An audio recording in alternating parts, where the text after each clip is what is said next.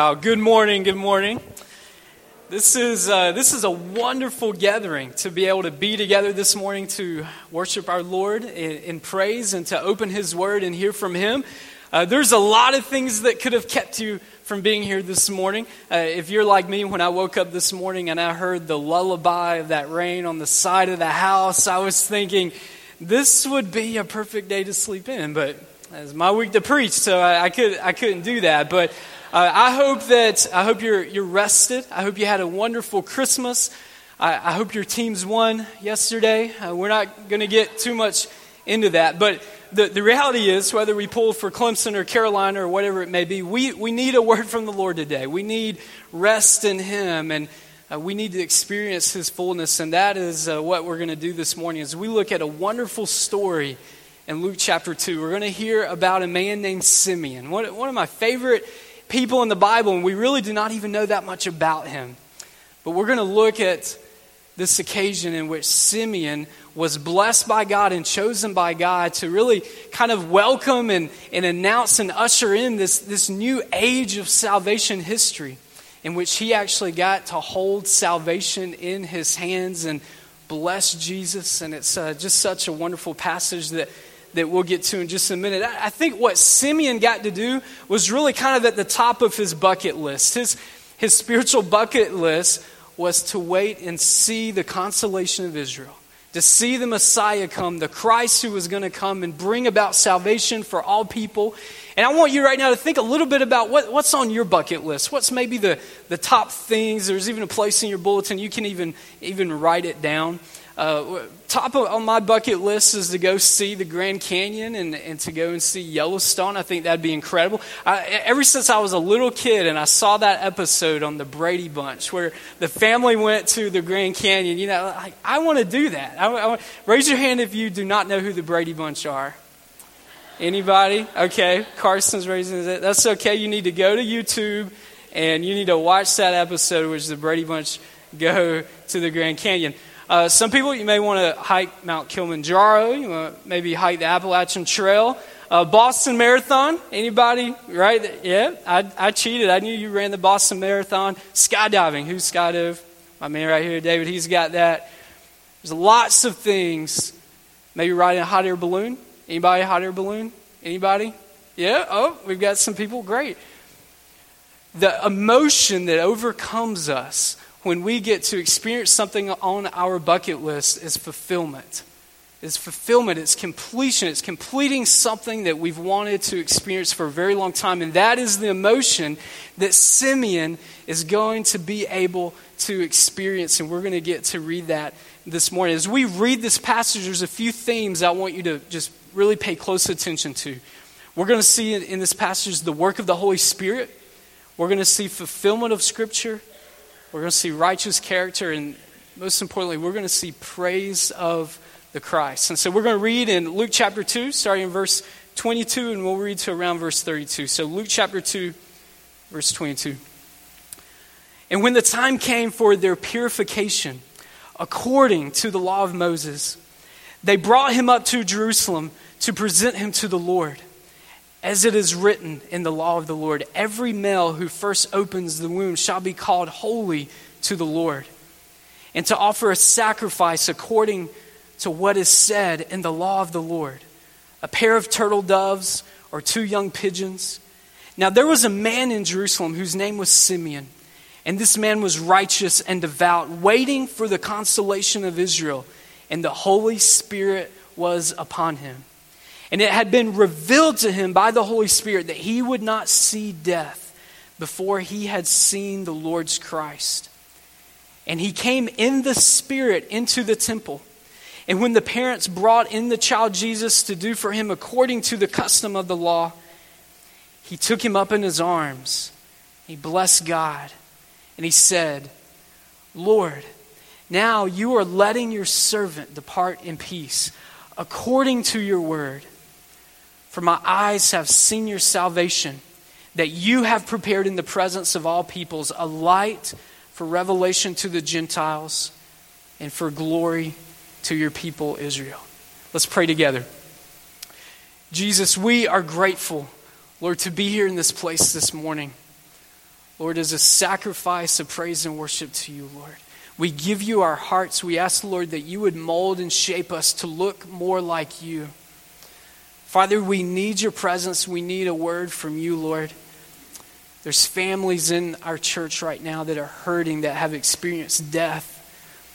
I can think of one church member right now that is literally coming out of surgery as we speak. And Lord, we all, everyone in this room, Lord, we have things that are heavy on our hearts, and we need you.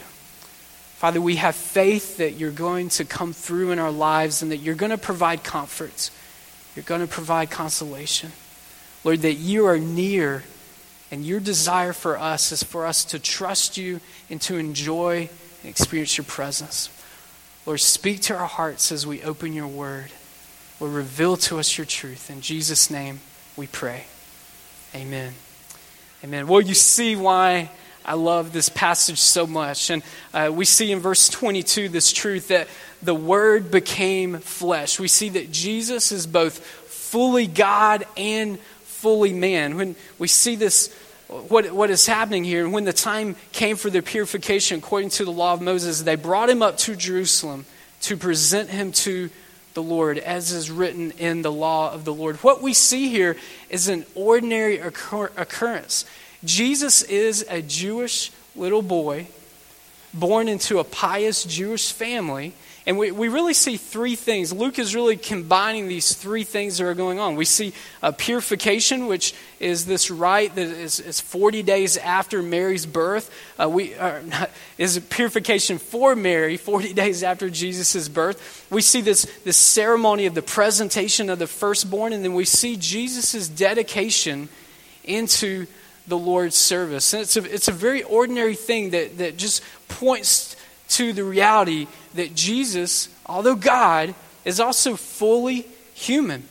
And we, we, we're going to see that he takes on this identity as, as the, the suffering servant from a very, very early age. 40 days after his birth, we're going to see he's taking on this identity as a suffering servant that's kind of foretold to us in Isaiah 53. And um, there, there's a few, a few things about this that are important.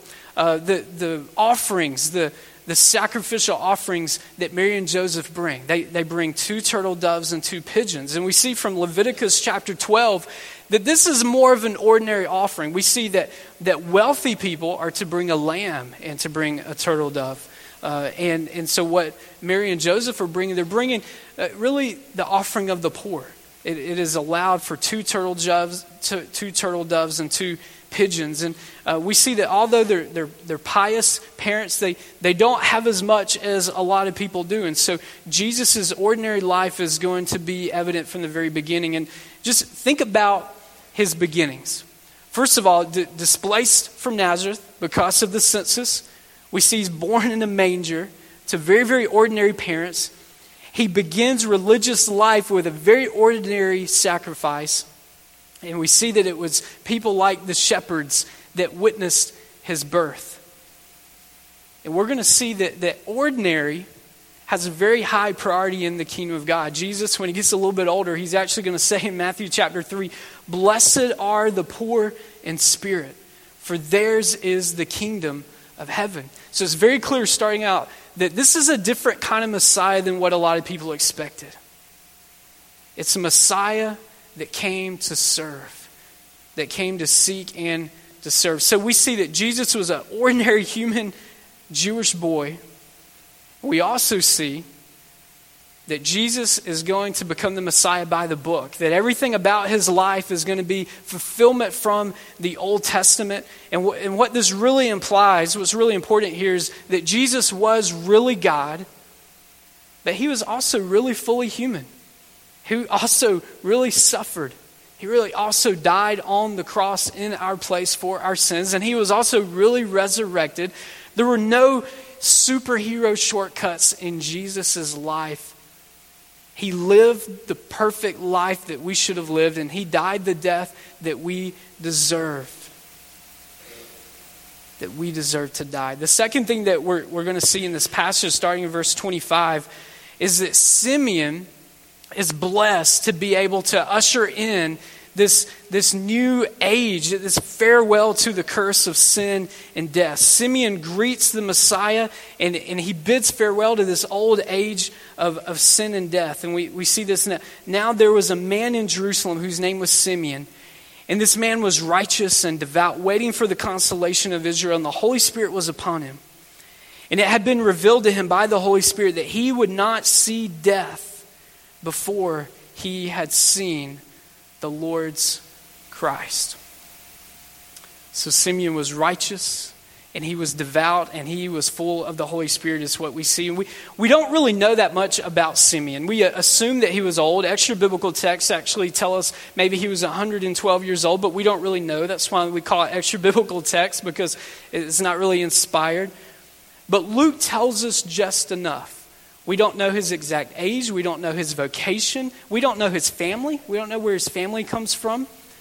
Luke only gives us the most important details. What we know, what is important here, what we know about Simeon is his spiritual condition, his spiritual character. We know why God has chosen him to be a part of experiencing salvation, being able to hold salvation in his arms in just a moment because he was righteous and he was devout and he was full of the Holy Spirit. And so, what was his role? What was his identity? What was his job? Scripture tells us that he was waiting for the consolation of Israel. He was sitting and waiting for the Messiah. Consolation means this idea of hope of deliverance. The, the Messiah is the comforter. It's a very similar word to what Jesus tells us about the Holy Spirit as helper and comforter in the book of John. It's a very similar concept. But he was waiting for the Messiah to come. And so he was in this, this holding pattern. His job was waiting. Waiting's really tough. I, I hate waiting. I think our culture despises waiting. I, I, think that's why Amazon has been so successful is you can order something and then in a day or two you can get the package right there. And, and now some of the vans even say Amazon as they come in and drop it off. But we want things really, really quickly. But there's an incredible spiritual discipline to waiting because Jesus teaches us a lot in waiting. We see in Isaiah uh, chapter 40, verse 31 But they who wait for the Lord shall renew their strength. They shall mount up with wings like eagles, and they shall run and not be weary. They shall walk and not faint. So, how, how do we learn to wait? How, how do we run this race of life with diligence, with patience, with discipline? Well, I think Simeon's reactions are going to give us some insight into how we wait well. He's going to have quite a few reactions to encountering Jesus. And uh, so the first one we see comes in verse 28. I'm going to start in verse 27. And he came in the Spirit into the temple. So, just really quickly, let's look at what the Spirit has done so far. The Holy Spirit was upon Simeon the Holy Spirit revealed this prophecy to Simeon. And now we see even the Holy Spirit is leading Simeon to the temple. And when the parents brought in the child Jesus to do for him according to the custom of the law, more fulfillment of Scripture, here's what Simeon did He took him up in his arms and he blessed God. So the very first reaction we see from Simeon is intimacy. Intimacy. He took him up in his arms. This is a very practical thing.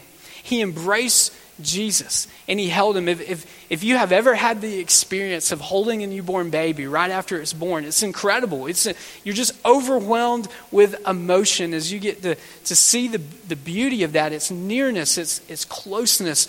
And intimacy with God is what will transform our lives. And there's really there's no way around it. There's no way that we can live a life of distant Christians. It just doesn't exist. Intimacy with God is what will transform us and fill our lives with joy and make us fruitful followers of Jesus. Charles Haddon Spurgeon said, This nearness to God brings likeness to God. The more you see God, the more of God will be seen in you. Just ordinary prayer, ordinary Bible study, ordinary relational Bible study with other believers is the, the simple thing in our lives that will change us, that will transform us, that will, will bring renewal and newness into our life every morning. And, and Simeon's character actually displays this spiritual secret that we get in Simeon, but we're also we're going to see it in the life of Christ. It's a spiritual secret that, that spiritual fruitfulness comes in our life when theology and, and our practice of obedience converge. When right thinking and right living converge to make us these, these fruitful followers of Jesus that He can actually use. I, I read a, kind of a, one, one of my favorite articles I've read recently. It was actually a few years ago. This guy named Tim Challies, who's a blogger writer, he, he wrote this little article as kind of a reflection upon this illustration of what this, our spiritual lives can be like some, sometimes. He, he, he said that sometimes we live spiritually like a half trained dog. He said, we, we all know those people that they get a new puppy and they have very high expectations. They want to they want to train this new puppy to be able to do everything, to almost be like the, the, the kind of Navy SEAL dogs that, that we hear about. And they take this new puppy and they train it to be housebroken. They train it to be to go to their crate and to lie down and, and to shake hands and all that kind of stuff. But at some point, the difficulty in training kind of kicks in, and they just they just kind of give up. They, when when training gets difficult and the, the dog will not cooperate, the dog just wants to be a dog they just, they just kind of they give up, and, and maybe they can do a few things. Maybe they'll go to the bathroom outside. Maybe they'll go to their crate. But a lot of the things that we tried to get them trained to do, they, they just won't do, and we just give up, and we just we settle for a half-trained dog. And Charlie says a lot of times that that is our spiritual posture. That we, when we come to know Jesus, we want to be super Christians. We want to be super followers of Jesus. But what happens is spiritual life really kicks in, and we really start the, the nuts and bolts of being a Christian, of, of seeking God in prayer and seeking Him in His Word and, and spending time in Bible fellowship with other believers, that it just becomes difficult and, and an inconvenience for us, and we become half trained Christians. But my, my fear is, is that reality doesn't really exist. That if we have really grasped the goodness and grace of Jesus, that we should want everything. A.W. Tozer said this. He says, I want the presence of God Himself, or I don't want anything to do at all with religion. I want all that God has, or I don't want any at all. I think that should be our plea that we should desire intimacy and closeness and nearness to God. If we are not living the Christian life with nearness in mind, then we're not living life correctly because God designed us to be near. The next thing we see in verse 28, next reaction that Simeon gives is thanksgiving. He blessed God and he said this Lord, now you are letting your servant depart in peace according to your word. Thanksgiving. He blessed God.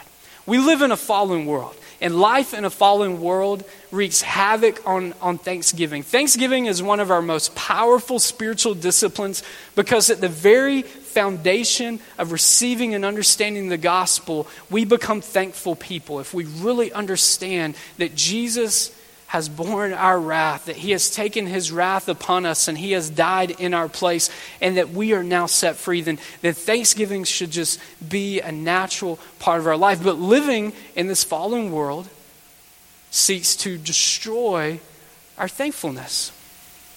An unthankful heart is, is a great instrument in the hands of Satan because if, if, if our sin and if, if the enemy in our life can make us ungrateful,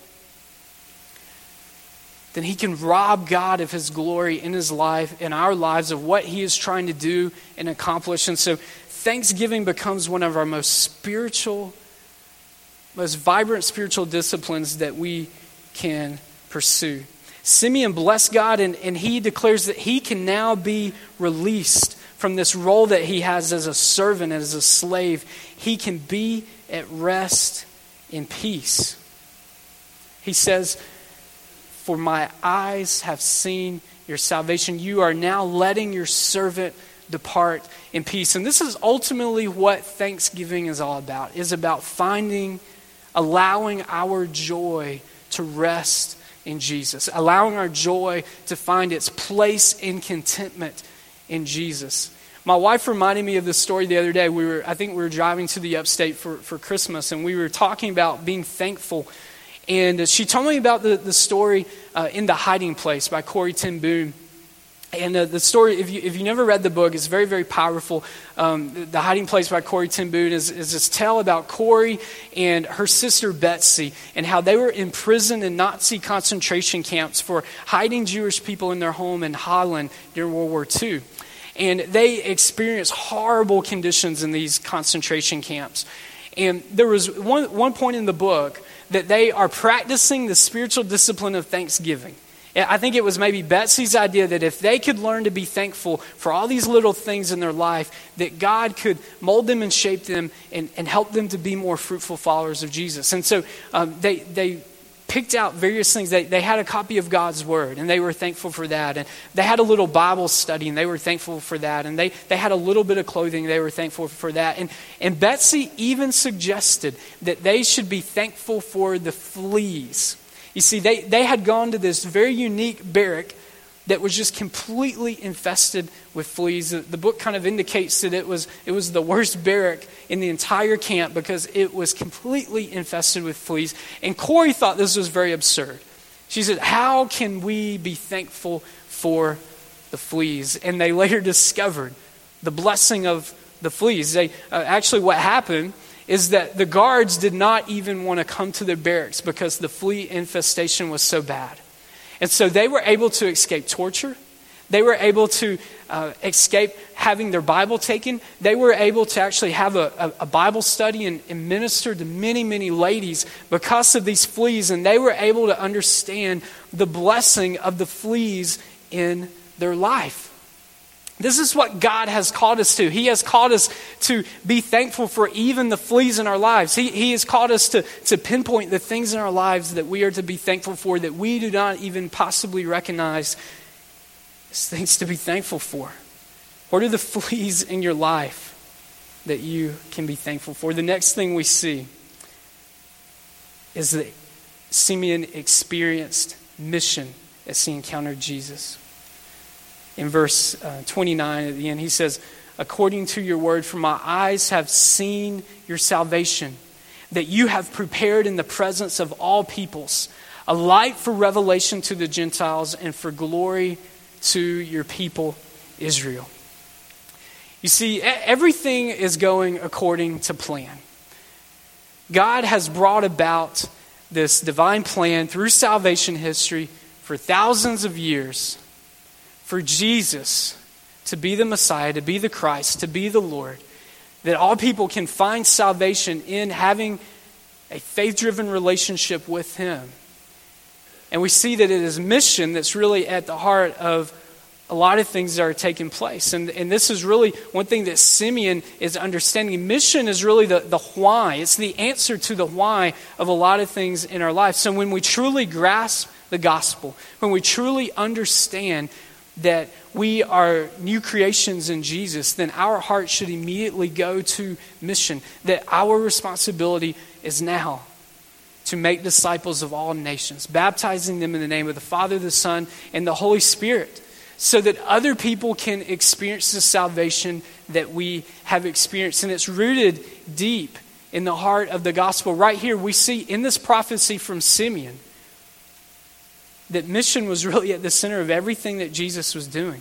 That he says, My eyes have seen your salvation that you've prepared in the presence of all peoples, a light for revelation to the Gentiles and for your glory and for glory for your, to your people Israel. Light and glory are very, very similar, very synonymous. And we see that when people come to know Jesus, God's light comes and, and rests and dwells with them. And, and as followers of Jesus, having his light, we can now cast the light of the gospel in to darkness. And so we think about all these reactions.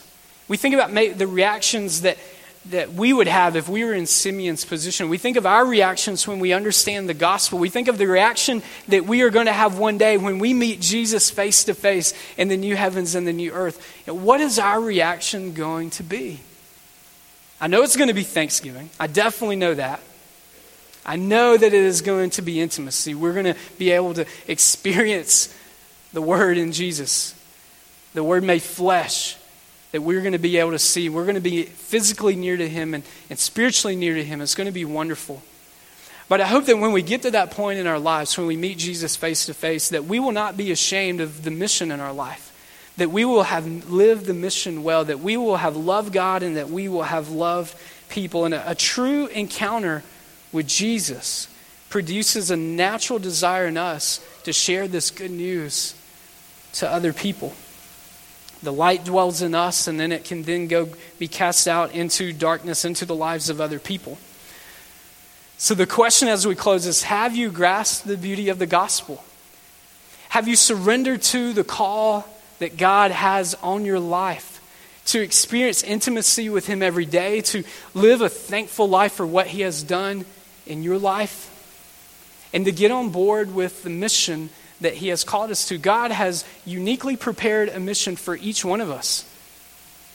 And I, and I, think how we can, we can carry out that mission really depends on our character. You know, why was Simeon chosen to be this person that's going to hold salvation and bring about this new age and, and, and say, bid farewell to the old age of sin and death? I think it's because of his character. He was righteous, he was devout, he was full of the Holy Spirit. And I, I think if, if, if we apply that to our lives, that principle, the, the level in which we are going to be able to accomplish our mission for God is going to depend upon our character. If God is really going to use us, then we must be filled with the Holy Spirit. We must be willing to spend intimate time with Him every day, and we must be thankful people. So, a new year is approaching, opportunity for us to start afresh. I want us to, to make some commitments in our hearts together as the new year approaches. How are we going to develop these three things? How are we going to develop intimacy with God? Uh, it's very simple. Just beginning somewhere. It, it can be a verse a day, it can be a, a, a paragraph a day, a, a chapter a day.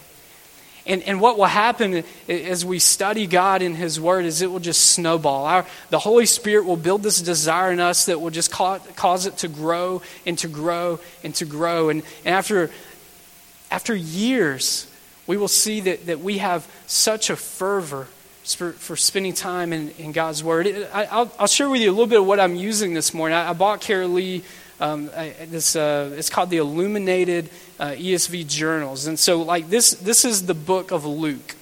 And it, it's a journal and it's, it's scripture. And so, on, on one side, you, you have scripture, and on the other side, you have journal. And it's incredible. And we've got one for e- each book in the New Testament and uh, they're, they're coming out with the Old Testament as well. And so, what it, I, I, still have my big copy of God's Word. I have many study Bibles. I have a lot of different ways I study Scripture. But this is a way that we can simply slow down.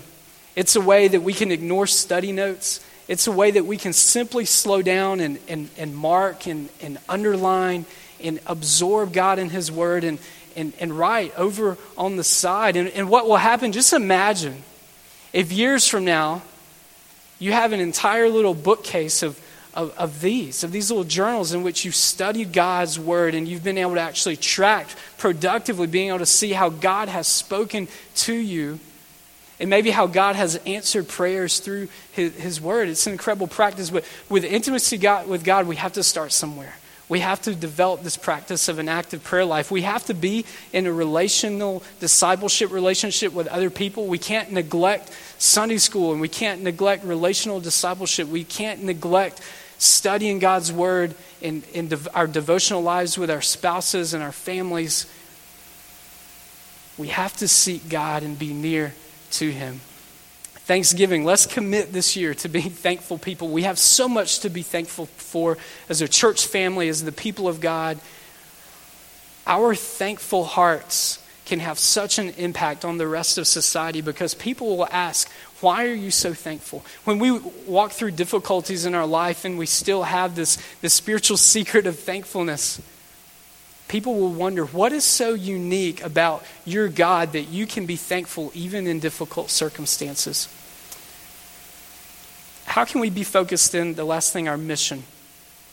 Who has God called you to as a mission? It's probably your neighbor, could be a family member, could be a coworker, could be someone across across an ocean. But God has called every one of us to some kind of mission, and He has placed on our hearts someone to serve and to love and to share the gospel with. And our job is to figure out who that is. Who is God calling us to seek and to serve and to love for the purpose of sharing His love and grace with others? Let's pray together. Jesus, we are so grateful, Lord, for your word. We are thankful, Lord, that you have called us to be sons and daughters. Lord, we are thankful for your presence. And Lord, this year, Lord, we commit to a desire to spend our lives in your presence near to you. Lord, wash us in your word. Lord, send us from this place with a word in our heart to share with others. Lord, we're grateful for your goodness and grace. Thank you, Lord, for saving us. Lord, this time is for you to do works in the hearts of people, Lord. If there's anyone here this morning that not know you as Lord and Savior, I pray that they would come forward or go to anyone and ask, How can I know Jesus? Or if there's anyone here that wants to take the next step in their faith of believer's baptism, Lord, I pray that this would be the morning, Lord, that they would make that public or if there's anyone here that would like to join in the fellowship of our church, Lord, I pray that today would be the day for that, Lord Jesus. Work in our hearts, change our desires. Lord, make us more like you. In Jesus' name we pray. Amen.